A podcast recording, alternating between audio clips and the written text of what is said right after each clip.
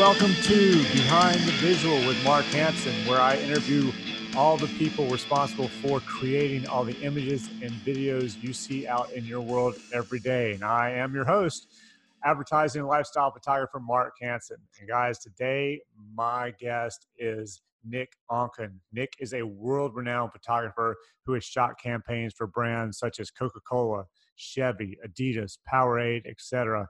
He's also been shooting celebrities like Justin Bieber, Jessica Alba, Tom Hanks, Usher, and many more for years. And believe it or not, this guy's got more going on. He is involved with the charity Pencils of Promise. He shoots for them and his very popular podcast called Neon Radio. And last but not least, he is also making custom hats. Don't know how this dude has time to do anything else. And I really appreciate him taking the time to be on this podcast. So let's uh, talk with Nick Onken. Thank you, Nick, for doing this. I appreciate it, especially now that everybody's uh, quarantined in the house and I Absolutely. can't go anywhere. So, um, tell us a little bit about you, dude. Um, how'd you get into being a photographer? You know, what got you to the point where you are now? Um, I know you're doing all kinds of different stuff, but uh, lead us up to you know your interest in photography, how you got to that point, and how you are at this point. Yeah, I mean, I've been doing photography for a good 15 years, 10, 15 years now. I mean, I started out as a graphic designer. That's what I went to school for. And I kind of p- picked up a digital camera, you know, amidst my design, my freelance graphic design days to, you know, basically just once digital kind of got to a state of decency uh, technology wise and file wise um, back in 2003 i want to say maybe a little bit before that i picked up a digital camera to to create um, assets for uh, just for my design work. And um, taken a, a, class in high school and college of photography but um, you know just because it was required as part of the design programs and but i never really thought anything of it.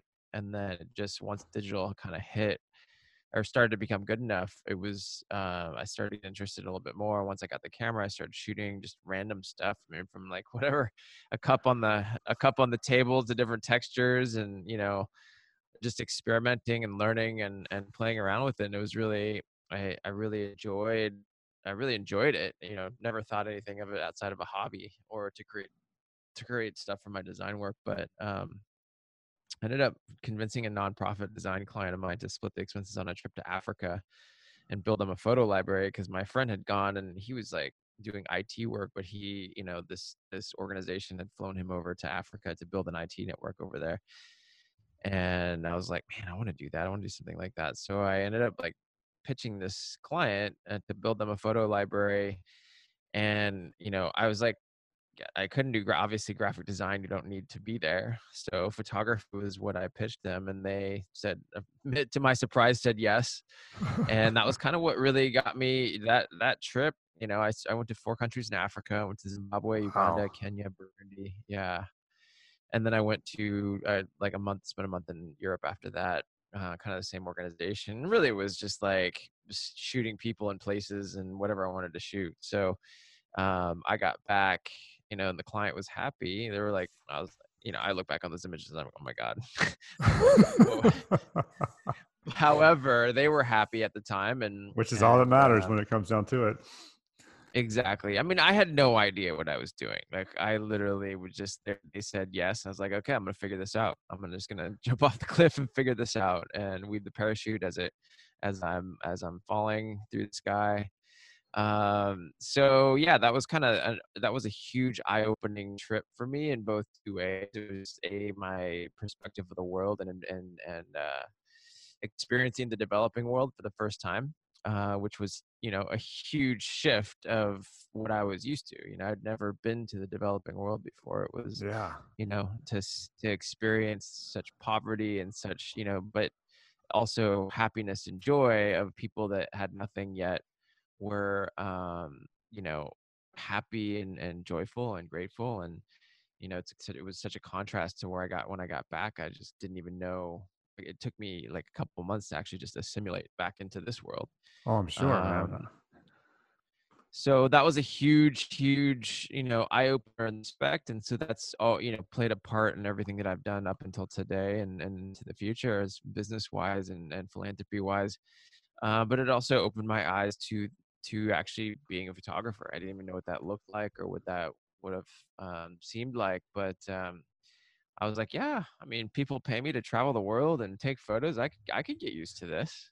Yeah, not a rough, not a rough gig at all, for sure. Yeah, exactly. So that's kind of like how it started, and then I just, from when I got back, I just started kind of shooting a lot more, looking into it. Randomly connected with a photographer out in Seattle.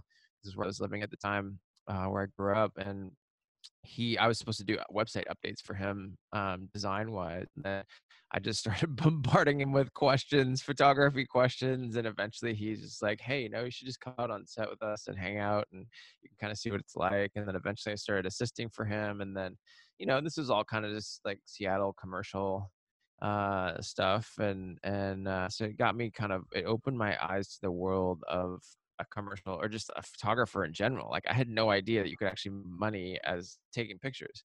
Like this just was a whole new concept to me.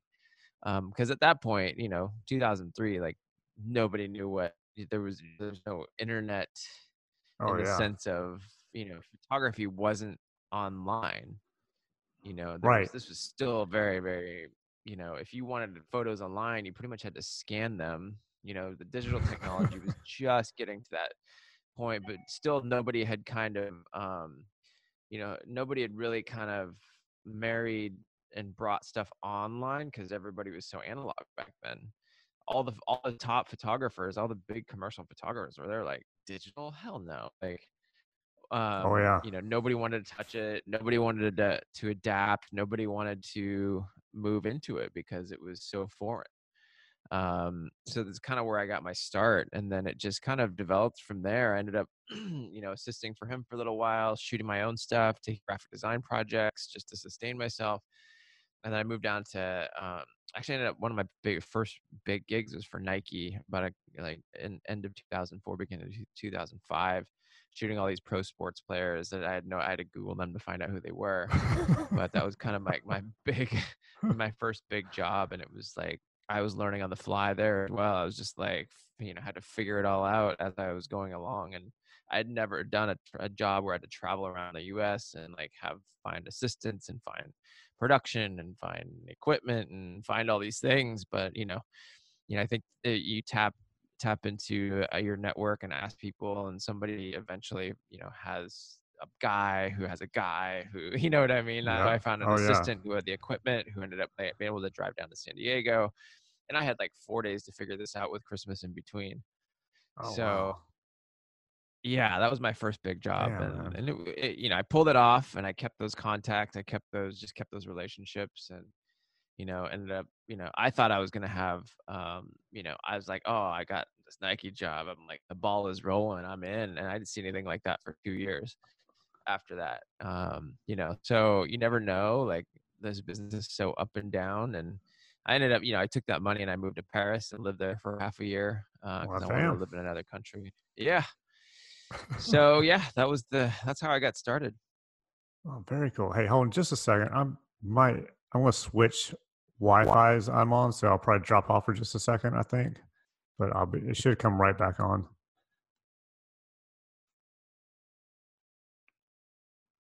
Maybe I drop. Maybe I won't drop off. I don't know.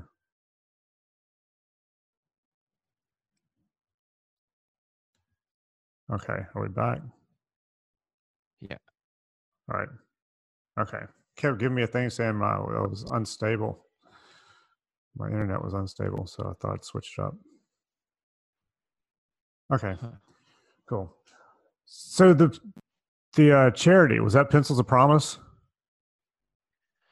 No, it was just like some other. It was another organization. Pencils okay. of Promise didn't come till a few years later, um, which I had met um, Adam Braun through a friend of mine, who I just was working for with Aviator Nation. Actually, he was working at that, um, and I stopped in one day. I was like, "Yeah, I'm just like randomly talking to this guy," and I was like, "Yeah, I'm looking for a developing world charity to get involved with." And he was like, "Oh, you should talk to my friend Adam. He's building schools in in Laos and." Um you know so he's like i'll connect you so he connected us and then you know adam and i met up in new york and had a beer and i was like this guy's gonna build something big he's got like he's got the um brain to build a business around it but he also has a bleeding heart for the cause and you don't see a lot of um founder charity founders with both. Um, most either have most of them either have one or the other, and so Oh, they yeah. kind of tend to not go anywhere. But I saw this in him, and I was like, you know, I'm I- I think this guy's going to build something big and you know it's I want to be a part of it and so he's like I'm going to the Laos in December if you want to come I can't pay for you I can't pay you but if you want to come you're welcome to come it's like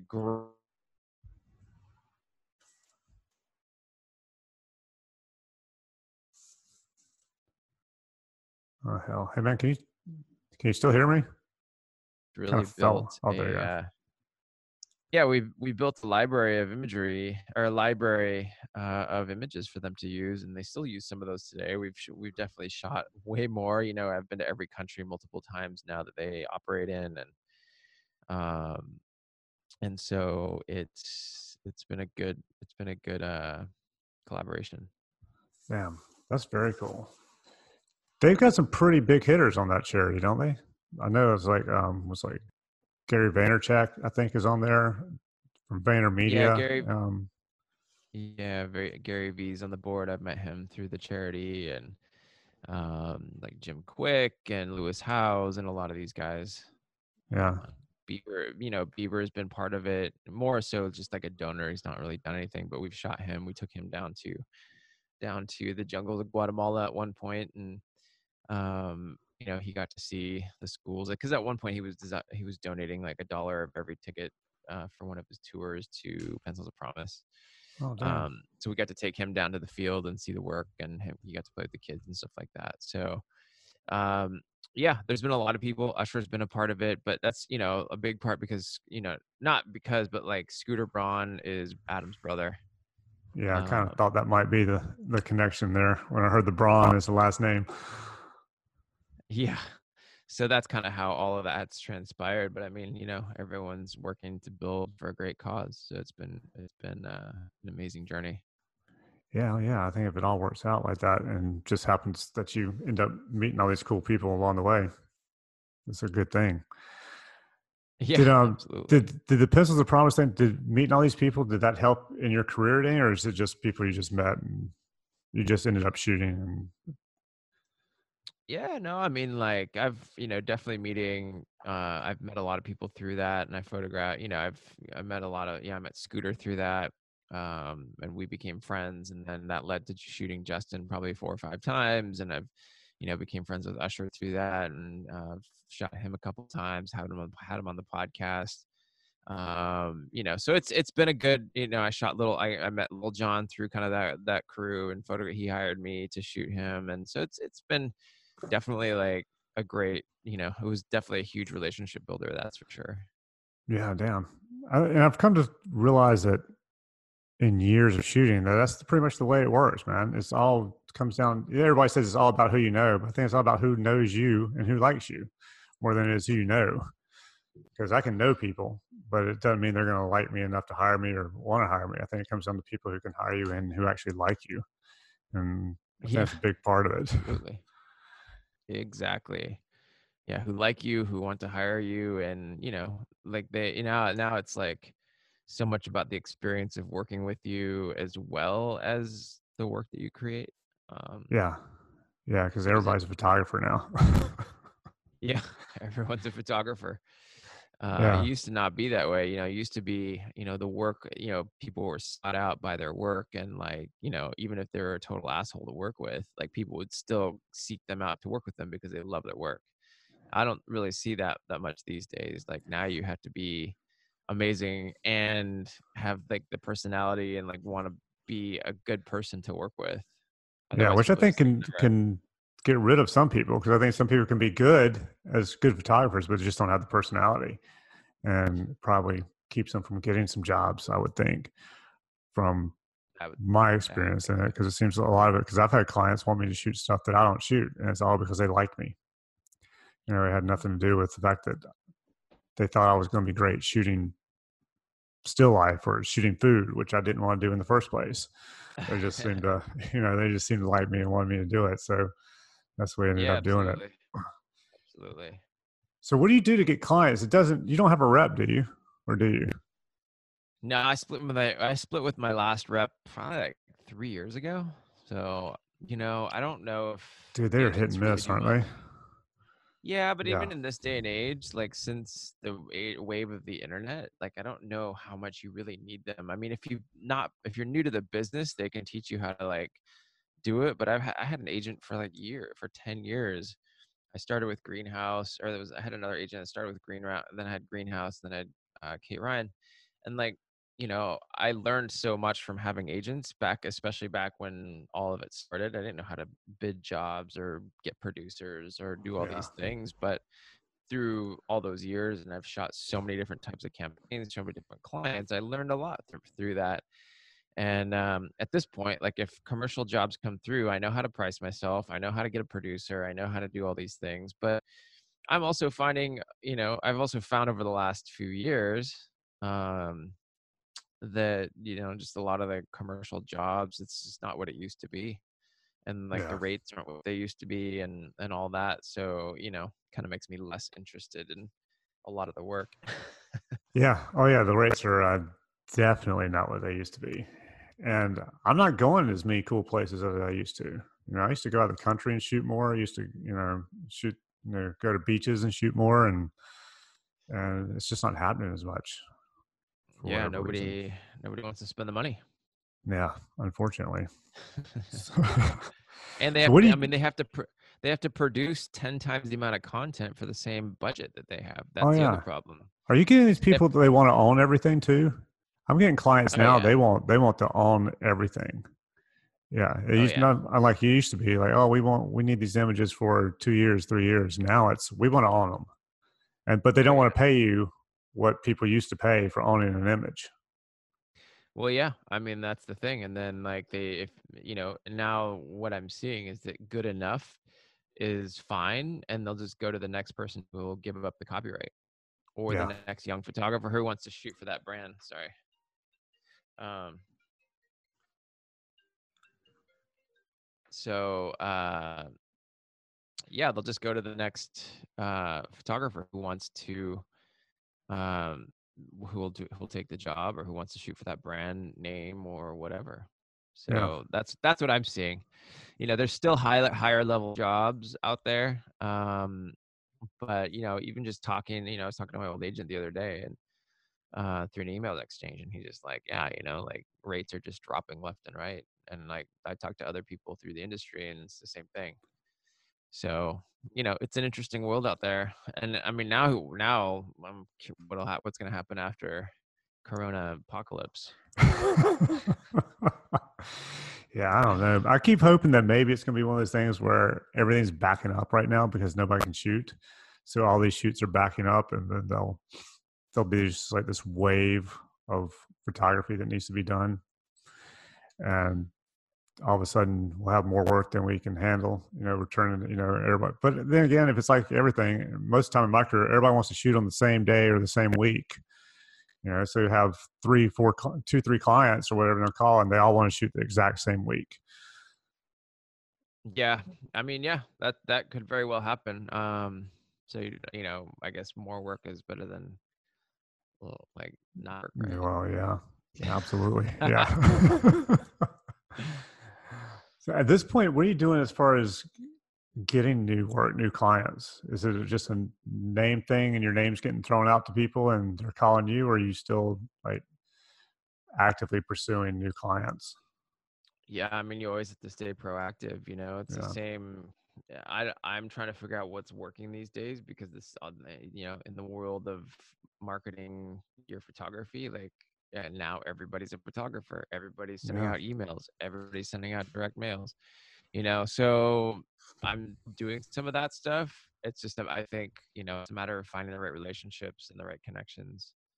I think Um, that getting in person meetings, which are difficult to do, but I've it seems like those are the ones that I get the most response from. If I can get in a meeting and meet somebody, that those are the people who will at least return an email or you know a message later later, and uh, those are the ones who will hire you down the road. But I think it's Yeah, rare that I've ever gotten to shoot. a meeting. then yeah, getting a meeting is ridiculously hard. Mhm. and for some reason i have found it's almost easier for me to get meetings in New York than it is in, say, Raleigh, North Carolina, for whatever reason. And I don't know Right. what that what that reasoning is for that.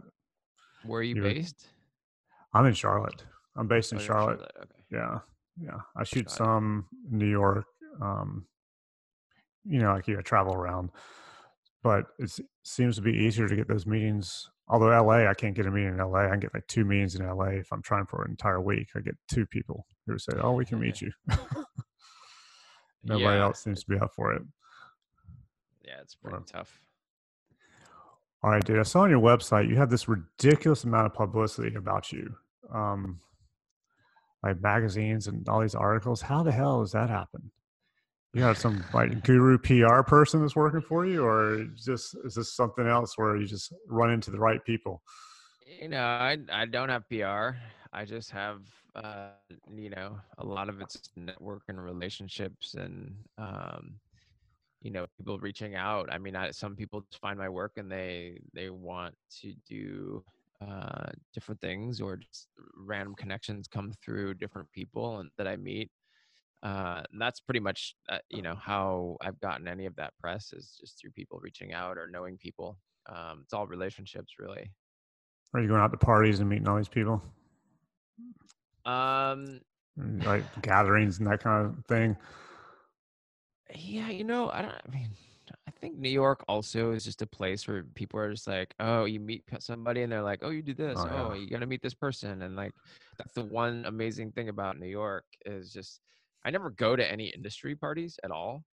Not that there is any. There used Yeah. to be some really cool ones, but I don't. I haven't seen any of those lately. So it's most of the press has come through you know so whether it's entrepreneurs or different you know different types of people um it's a lot of it's just like oh you got to meet this person oh you oh what kind of stuff do you need oh you need this oh great like you should meet this person and then somebody will connect me and then this something like that'll happen you know uh that's more of of that's more of where the press comes from is just knowing people not necessarily out and about and like people knowing what you do and what you're looking for. I mean i think talking about that stuff um, if people know what you need a lot of times at least in new york people will be like oh oh you need this. Okay great. I know this person who does this and then like they connect you and then like you never know what happens from there. Yeah, that makes sense. So, was the whole photography thing the reason you left Seattle to come to New York? Just thought it'd be a better place for you to be. Uh yeah, I mean like I well I first I moved to LA for 3 years um cuz I wanted a photography hub, like a city that was a photography hub. Yeah, And I, I lived in LA for 3 years. I didn't love it, you know, but I was still starting my career out at the time and so I didn't really know anybody. And like LA is one of those cities where unless you like know people, it's hard to get in anywhere. It's hard to know what's going on. So, you know, I found myself sitting home, you know, six nights a week, forcing myself to go home, go out once a week. And then I was like, you know, I had started, I had ended up like connecting. I was shooting for Cosmo out here. So I was coming back and forth uh, to New York. And then like, I, I started my career, started to get like take off a little bit towards making more money. And I was like, oh, well, I can probably get a new place, get a bigger space. Cause I was living in like a room, like a Cracker Jack box, you know, paying like monthly rent in LA for Yeah. three years. I was like, oh, I'm just gonna move here for a couple months. Ended up being three years, and like in this house with like two other roommates, and and I was like, I need to get out of here because it was like it was like a sweat box. My friends would make fun of me because it was like I'd be like, I had my queen size bed, and then I literally had enough space for a desk. Um, that I had my computer all set up on. I could literally sit on my bed and work on my computer, and then the other half, half of the room was my printer, and I would just be like cranking out like website stuff, re- revising my portfolios just constantly. I'd, I'd be like sitting in there for like 12, 15 hours a day, just like working. And eventually, you know, it all paid off. Um, but yeah, then I started going back and forth to New York. And at that point, I was like, where I could get a bigger place in LA, I was like, you know, I don't even really like living here. Maybe I should just move to New York. I've had so much fun there. And so I did. Six months later, picked up, uh, moved to New York, and and that was um, sorry, all right, man. um so uh so i uh yeah so i was like that and that was when i got my rep too it was like 2000 Oh no, I moved to LA in 2006. So 2008 was when I got my first. And end of 2008 is when I got my first agent. And Now, did you actively go out and looking for an agent? Uh, yeah. You know, actually, I had a I had an agent in LA. I always forget because she, like Yeah. nothing really happened with that agent. Yeah, I've had a few of Um, those. Yeah, so I can always always forget that was my first agent. So so I had her for a while, and then I started looking for agents. Um, and I found one in New York that I ended up landing with, uh, which is Greenhouse, and they really helped kick off my career. Like they helped connect me. They gave me the credibility that I needed to like Mhm. like sell a client on a uh, um you know sell a client on me and and that really helped and then i from that first i one of my first big campaigns was for secret deodorant and um, shot that in miami that was my first huge production i had like 30 people on set i was just figuring it out as i went along yeah. you know I mean? like um full producer free assistants digital tech stylist hair makeup their their assistants and you know like So when you were doing your first shoot like that, when so you were doing this first shoot, because I remember my first one and I had no clue what I was doing. I was basically pulling it out of my ass. Um, did did your reps help you? It's like, hey, you need three assistants on this, and and help you Oh, figure that out, or was that what you were just like, I saw somebody or heard somebody had three assistants, I'm going to have three assistants plus a digital tech. Yeah, no, my yeah, my my reps completely walked me through everything. Yeah. I mean, you know, it was like hand holding. Yeah. You know, they're like, you need Yep. to like, find a good assistant. If you need help, we'll find you assistant. And like, I didn't know anybody in in Miami, but like we found that my reps found the right producer, and then the producer helped me find the crew. And like, you know, I was like, look, I need to find people that know what they're doing, that like have, you know, I was using, you know, I would use assistants that had know lighting better than I do because my whole portfolio was built off of natural light. But you know, somehow my first big gig like this, like was it was literally a night shot. It was a girl jumping into a pool at night at a pool party. so there was like 15 extras in the background. And we Frankenstein this thing. Like we had to shoot. It was we had to get. I mean, the, the art director was loving it because of this girl in a bikini jumping into a pool at a at a pool party so the way we had to construct the shot was like you know he had we had to like get these girls they had to they had to be doing the perfect secret like like pose in the oh, air Oh God. and so we had to get the, the, casting we had these girls jumping on bikini jumping in bikinis on trampolines on video and he like i tell you what he was the highlight of his whole office because all the guys were just like coming over to his computer to watch the casting it was I'm sure they were. so we had, so yeah, so what we did, we had to shoot the girls on black. So we shot them outside on a black backdrop so that we could pull them out. Um, you know, pull out like knock them out of the background just in case we couldn't nail it in the frame. So we shot the girls doing the perfect thing on the trampolines. We shot two al- alternate girls, and then we actually shot in the pool at this house and it was you know we had to like dry the girl off every time she jumped in the pool and like we had to orchestrate all of the extras in the background and then like the front flash and like open up the shutter to keep the to draw the lights in so it was it was like a very complex shot um, especially because it was um, action you know there she's Yeah. jumping into a pool at night when you don't have all you can do is uh, obviously a 250 250th of a second shutter speed that's the highest you can go with strobe. So um at that point you know those were the lights that we were it was the Profoto like the fastest Profotos or whatever. Yeah. um so yeah so that was it was a funny it was you know pulled, pulled it all off but that was my biggest campaign to date. I mean we had like um you know it was in people magazine it was everywhere i mean remember, i remember flying on the plane like a few months later and like seeing somebody like next to me with a people magazine and they flipped it over and i was like oh there's my there's my ad in this giant magazine it's pretty cool Yeah, that's pretty cool. Yeah. Oh yeah, I remember the first time I saw mine anywhere. Hell, I found out I had a shot in um, Times Square, but I had no clue. I was just searching Oh, wow. searching that client on the internet, and I saw a picture. I was like, "Well, somebody should have told me. That'd have been nice to yeah to to have seen that." Did you get the girl in the? Did you get the girl on set? Like get the shot on set, or did you have to use one of the ones you shot her on black? Oh, you know, I mean, they. I think they Frankensteined her. You know, they Yeah. just took like uh, they, we had so many shots. I think they took like an arm from one shot, like a leg from another shot, face from another shot. You know, they handled the post. We basically just handed them a hard drive at the end of the shoot, and they just like Frankenstein everything together with their retouching team. How much of your own posts that's do you handle now? Yeah, yeah. I've had Um, clients you like know, that. I do most of it. Color, you know, if it's really and you know needs a lot of cleanup, then I'll send it out to a retoucher. But um, for the most part, I do you know ninety percent of it Yeah. myself. But I shoot cl- pretty clean. Like most of my stuff is all in camera, um, you know, natural light, and then if I need to, then I can, um, you know, if, yeah, like I said, if it needs extra retouching, I'll hire I'll hire like a professional retoucher. I, I don't touch that shit. Yeah, no, I'm with you. I mean, most of my stuff's the same. I shoot, I get most of it in camera. I do some minor retouching, um, tweak the colors a little bit, you know, that kind of thing, Yeah. saturation, black levels, that kind of stuff. But yeah, I don't do a ton. But uh, so tell me about this. Um, I saw on your podcast. First of all, tell me about that. How, what made you start? When did you start it? And uh, what made you decide you wanted to start it? The And, uh, podcast. Yeah, the podcast.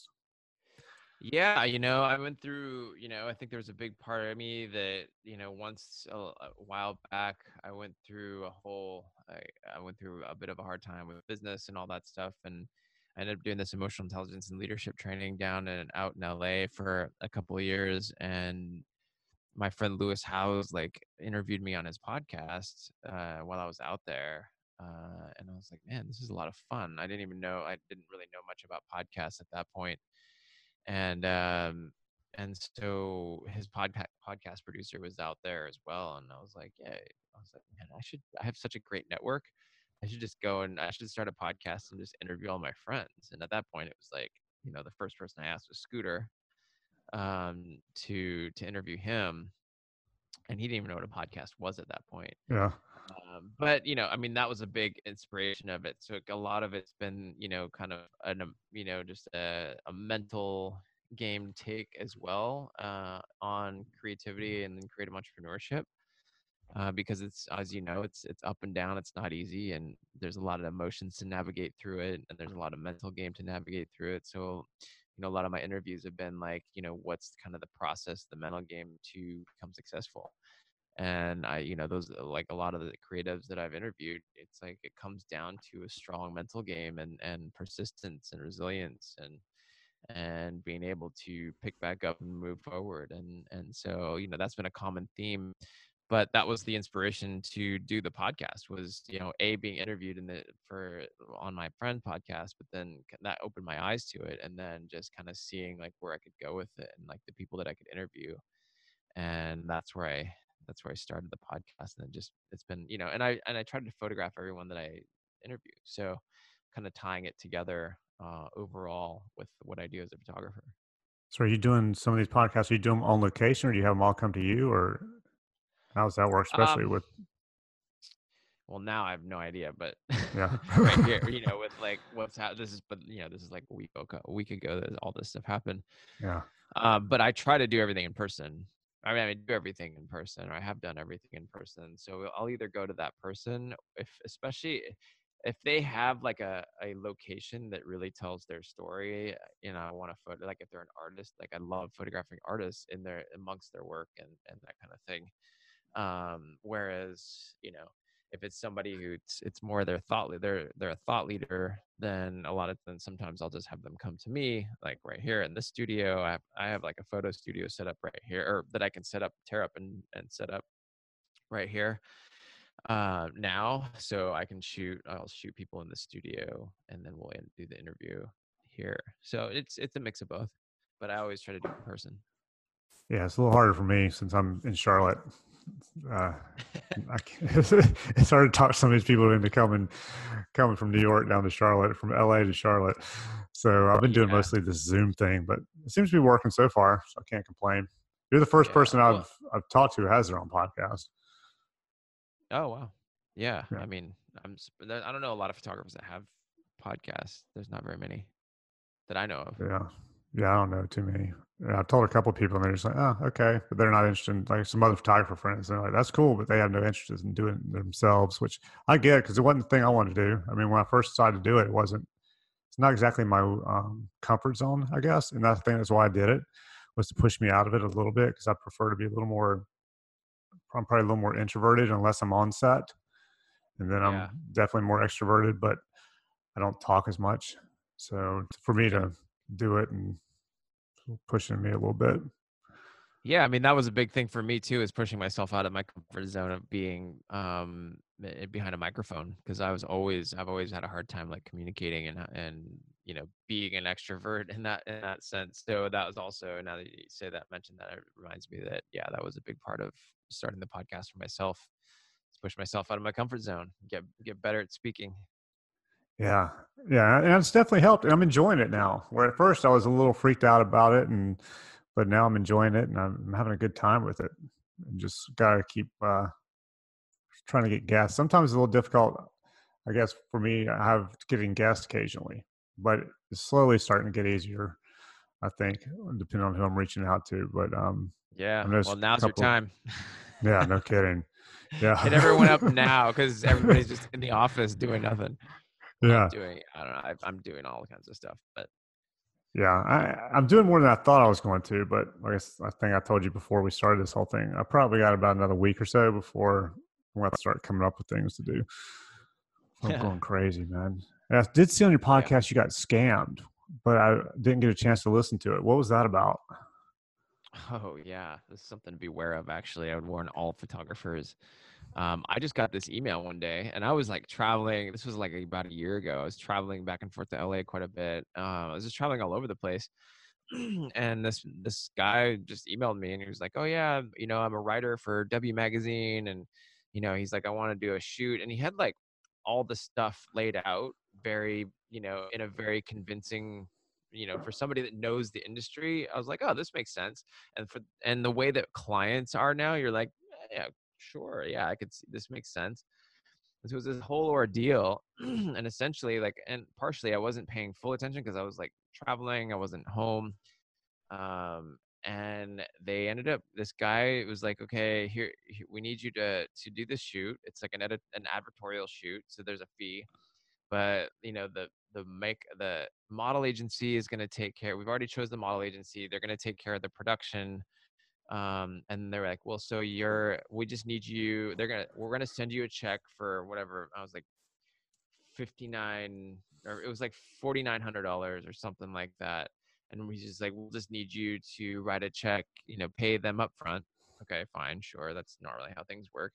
Uh it was like i don't remember how much it was it was like $4200 or something like that and they're just like we'll need you to pay it just right uh send the money the you know the model agency and then we'll pay you the, the remainder of uh everything after the shoot right whatever okay it's fine Yeah, and then I Yeah. was like, um, you know, and then like back and forth, I talked to the guy at the model agency. Um, the guy was like, "Oh yeah, yeah, cool. Just let me know." And how was that connection when you talked to him? Was the the phone connection, or did you just email and text? No, I talked to him on the phone. He like Yeah. called me. Was the connection decent, What do you mean? or did it sound weird when you talked to him, or did it sound just clean and normal? The reason I'm asking is because I've had from now that you're saying it, I had I've had the same thing happen multiple times. Um, but the last time it happened to me, I looked the person up, found him on LinkedIn. I think it was the last time. Found the person on LinkedIn, found the number, called the phone number. I think it was maybe on the email, but it sounded a little weird. The the phone number sounded strange. Like when I, we talked back and forth, there sounded like- there were some glitches in the phone, and it didn't sound like a normal cell phone. So Oh, I um, sent an email and saw that when they opened the email, they were in Nigeria, and this guy was supposed to be in Chicago. oh. So that's why I was wondering how the uh, how the phone sounded. Huh. Yeah, I don't remember. I mean, it's. I think it sounded fine. I don't remember. I think it was this Yeah. dude's cell phone. Um, uh, they ended up being in Long Island. Um, because I tracked some stuff down. Because I, anyways, so the I'll I'll finish that after. So like, Yeah.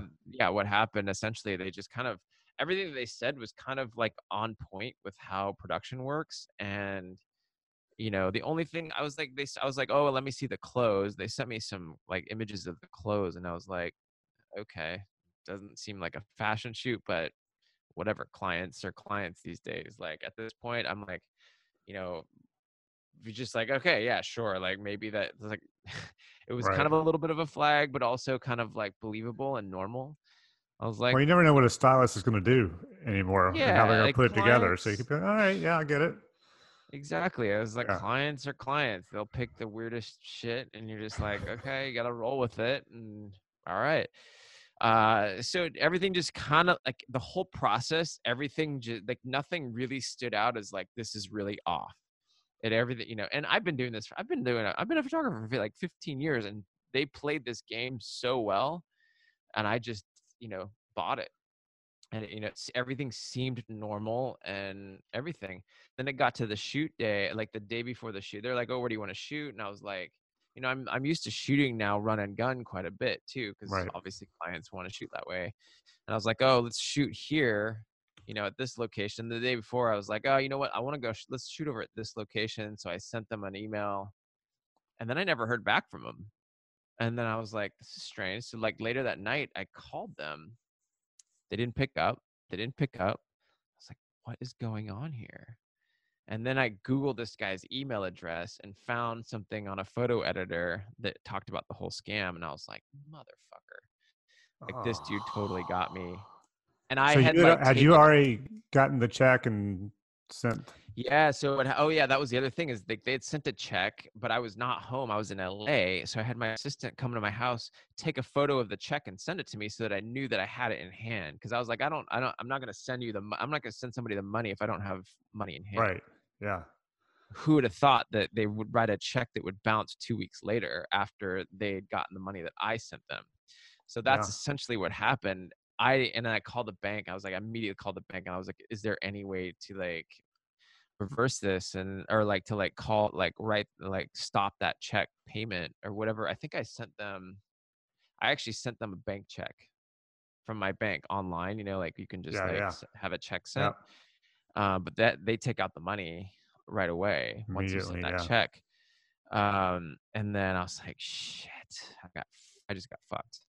Yeah. Um, and I sent the, you know, I, I asked the bank, I started talking to the bank, I talked to the fraud department. They're like, yeah, like they tracked it down. They found this, like, I forgot what those things are called. It was like a quick, it was like kind of like a Western Union. Um, Oh yeah, like called those something else check cashing places. Yeah, and I found like like, I, yeah. they gave me the location that it was cashed at, and like I called them, and they're like, "It's already been, it's gone. Yeah. Can't do anything about it." And I went to the police, and they're like, "Well, print everything out and come back." You know, like this is like a civil case, or this is like a case, this is like a fraud case, blah blah blah. So I print everything out, and I go back to the the the station the next day, and somebody else comes on. They're like, "Oh no, no, you got to sue this person." And like, this isn't. Yeah, they do don't care. Yeah. And I was like, don't care at all. who am I gonna sue? Like, this is this person who like is total fraud. Like, how do I even know if this person is this person? So essentially, I like, you know, I lost four four grand or whatever it was, and I just eat it. Yeah. Yeah, I've had I mean I've had it happen. Luckily I didn't send them the money, but I've had people try the same thing with me like probably three or four times. I've even had it with Craigslist where they go, Hey, we want to buy the TV you're selling, but I'm in Afghanistan and I can't get it. So I'm gonna send somebody to get it, but I have to pay them fifty bucks to get it. Will you add another fifty? You know, will you give them fifty or whatever? They'll give you a check for the thing and will you give them fifty dollars uh, back or oh something? yeah. But the last that. one I had, man, they they sent me a certified check from the bank, from a bank. But the whole the whole thing was weird because it was some shoot for it was another deal. It was like for a magazine, but I can't remember what magazine. Or maybe it was for some company. Anyway, whatever it was, they were based in Chicago Oh, whoever it was. And so I looked it up. The guy was real. The name that they were using was real. The company was real. Then um, they said they were going to FedEx me a check from their lawyer, and the FedEx came from California, um, from Florida. So I get this FedEx pass- package from Florida, and I was like, "Why is the FedEx package from Florida?" And the guy said, "Oh, that's just where our lawyer is." Like, okay. Well, you open up the check, it's from a plumbing company. At the top, it's like some kind of plumbing company is Huh. what the check was from. And he said, Well, that's one of our sponsors or some kind of thing. It was for, I can't remember what it was for, but it was on a certified check. So you take it to the bank. So I was like, I'm not putting this in my account. I'm going to cash the check um, because this way seems way too sketchy, too much like the last two or three of these things that I've had happen. Oh, So. I go to the bank and the cashier is literally just about to cash the check for like thirty five hundred dollars or something like that. And she is like, "Okay, this looks good. I'm going to go ahead and cash it." Because she looked it up, the account was real and all that. I said, "You might want to double check this because I have a feeling there's something not right about this whole deal." So she called over her boss. The manager came over and looked at it, told her to hold on.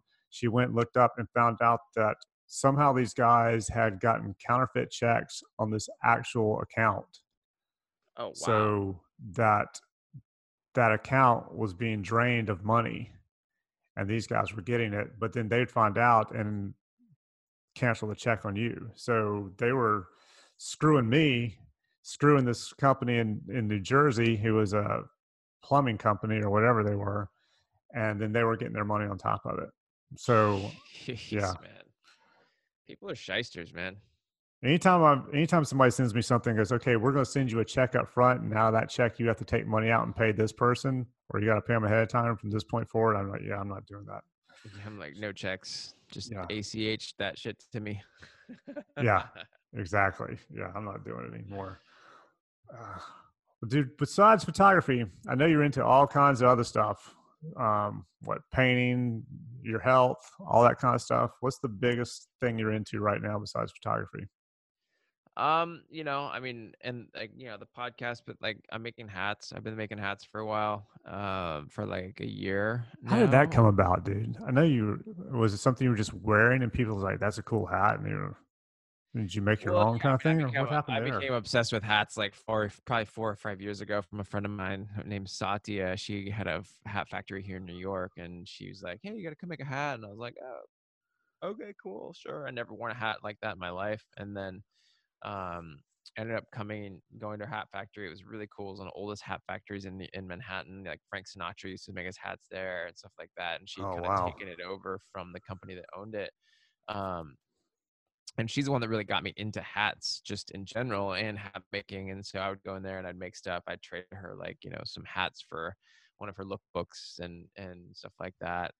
And uh and then that was just kind of like the start of it. Then she had to close the, the factory down because it was just too much to maintain and all this stuff. And so at that point, I had probably had like twelve or fifteen hats just that that I had gotten through the process, and we we stripped a lot of them down and reblocked them kind of before she closed the factory. And you know, over a couple of years, I was just I just started like designing. You know, I would pick one up and design it or paint it or do do some different things to it and then eventually like I, when i wear them out people are just like oh man that's amazing i want you know where'd you get that hat? Like it, people kept asking me where i'd get it and then eventually you know i had i ran into justin bieber at the soho house and he was like yo man i like your hat and i was like oh i was like i made it and he's like sweet man. And there was like some other um you know a couple of then somebody asked me to make one for somebody else that was for a red carpet thing and i was like maybe i should just like get this formalize this stuff a little bit more so i ended up like i was trying to find like sourcing it and sourcing out like people that would be able to like block the hats for me and um couldn't find anybody that would do such a low number so i ended up just buying all the tools to make them myself so i just been you know it's been about a year a little over a year that i've been doing them um, from scratch. You know, just block them and then hand stitch everything inside and like the sweatbands and then design them from like beginning to end. Are you glad that um, worked out that way? That you're doing it yourself as opposed to getting somebody else yeah, to? yeah, yeah. I have much more control over the whole process and like it, I've learned a lot through it. And I, you know, it's definitely, you know, it's, it's, um, I can do them whenever I want, you know, and I don't have to Right. rely on anybody else to like block something out. So even now I'm like, I, am just finishing up a couple hats to send out a couple. So what do you mean by blocking the hats? Uh, so blocking is like creating the shape of the the crown. So um, okay. this shape here, at the top, the crown is like the top of the hat, and you can have all kinds of different shapes. And there's like basically you basically shape it. You have to steam it, and then you shape it over a wooden block that's shaped in this shape at this at this size. I have to Okay. have a say. I have to have a block, a wooden block, um, in each size in different sizes for people the size of heads. Um, and you know, I have like every other, I have like a med- small, medium, and large, basically. Yeah. And then I can um, use sizing foam to like get in between sizes and things like that. But the the the blocking is the actual shape of the crown, Okay. and then you have to like flatten out the brim. It's it's it's a bit of work to get. How long does it take you to do one? Uh, it's probably a good four or five hours uh, from like start to finish, depending on what I do to the hat, however I design it. Some hats are take a little bit longer than others. Do the price? Do you have like a price range, or are they all the same price, or how's how are you doing that? Um, yeah, it's all it's all one one price. I mean, I, they're the twelve fifty, but I've been you know doing you know kind of a an introductory rate for like eight hundred bucks. Okay. Um, but which is about you know what custom hats. If you go to the high end custom hats that are all like handmade, that's about what they are. You know, Right. different hat makers. So, but I'm you know I'm just doing this. You know, I'm doing this. It's it's kind of like an art project. You know, they're like custom art projects essentially. Like they're all one of a kind like every hat's been different um compared to the next even if it's just like a few elements that are different Right. so you know when people have them they get uh, something that nobody else has That's very cool, man. Yeah. They they look they look cool. thank Yeah, you thank yeah. you I'm not much of a So, hat guy. If I was, I'd probably get one. Oh, I know I'd get you one. know. yeah i mean you know it's it's fun. like hats are for you know some people are hat people some people aren't but i i love them i'm obsessed with them and then i just make them make them make them for myself whenever i want that's kind of the biggest reason Yeah. Oh hell yeah. Yeah. Especially if you can make them for yourself and then you end up selling them, making Yeah. some money off of it. That's yeah, a yeah. That's a yeah, good I mean, gig. it's, it's definitely paid for all the. I had had invested a few, a few thousand into like all the tools and everything, so it's definitely paid for itself. That's good to hear. Yeah, hell. Yeah. If you get somebody like Justin Bieber wearing them, Yeah, I still have You yet to could- get one on him, but um, it'll happen. gotta work that out, man. Gotta get you can do it like beats. That's Just right. put on all your celebrity friends, get them all wearing your hats, and next thing you know, you'll be won't be doing anything other than sitting in that, in that room making hats all day long. exactly. But then you can sell them for five grand a piece. Yeah, they'll have to because like there's no. I mean, I still make way more money than doing photography. Yeah, exactly. Uh, all right, man, last last question. What is the strangest or most interesting thing that's happened to you since you've started in this business? And it could be any kind of range from just like completely freakish to just really cool.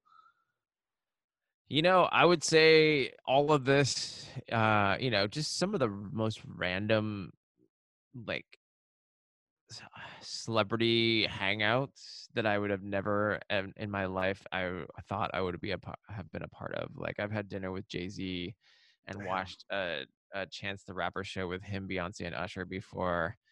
Um, you know, I, I was I've taken Justin and Usher out on the town before after fashion week on a fashion week night. I've you know I went on vacation with Usher. Uh, so you know the li- the this the place that I grew up in in Seattle on the suburbs. You know, growing up, I would have never thought in my life that I would live the life that I've lived up until now. So they're all asking you for free pictures? Uh, you know, I mean, like, no, I I've- like they've some of them have hired me. Most of the times, you know, like I've shot Justin for when other brands paid, and then I shot him for the album cover with Cody Simpson that never came out.